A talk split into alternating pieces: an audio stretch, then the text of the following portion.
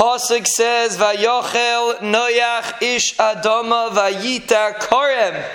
Noach, Kipshuta, you translate the words that Noach began to become a farmer. When he came out of the Teva, he became a farmer. Vayita Karem. And he planted a Karem, which Rashi says was a, was a little bit of a taina. He shouldn't have started with planting a vineyard. He should have started with a different plant. And Rashi translates the word Vayochel, a lashon of chulin, that Noach made himself chulin because he began with this plant. He should have planted something else. So you see a fascinating thing.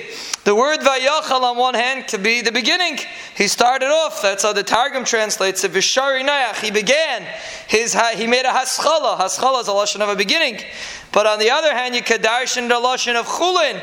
That you, if, if you begin on the wrong foot, so to speak, then you can make your beginning chulin. Rahman al Chazal teach us kol ha-haschalas kashas. Every haschala is difficult. The tries to put in a person's way difficulties when it comes to haschala. Every day is a haschala, and it's up to us to be able to make the haschala properly or to make asa atzma chulin to make yourself chulin.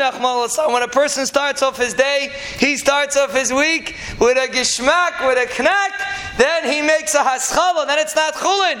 And when a person starts off not the proper way, then it's vayachel you of chulin. He could either make it a haschala or you could make vayachel a lashon of emptiness, a lashon of chulin, and it's up to us. We should takabi zoiche to utilize the opportunities in the beginning, whenever it's haschala, the beginning of the week, the beginning of the day, the beginning of a relationship. Whenever we're starting beginnings, it should be an emes, a haschala. It shouldn't just be Rahman al chulin, and in that schos, the Rebbeinu will make all our haschalas full of kedusha, full of bracha, full of hatzlacha, lanu, ulechal mishpachteinu, ulechal chaburaseinu, ulechal Yisrael, amen.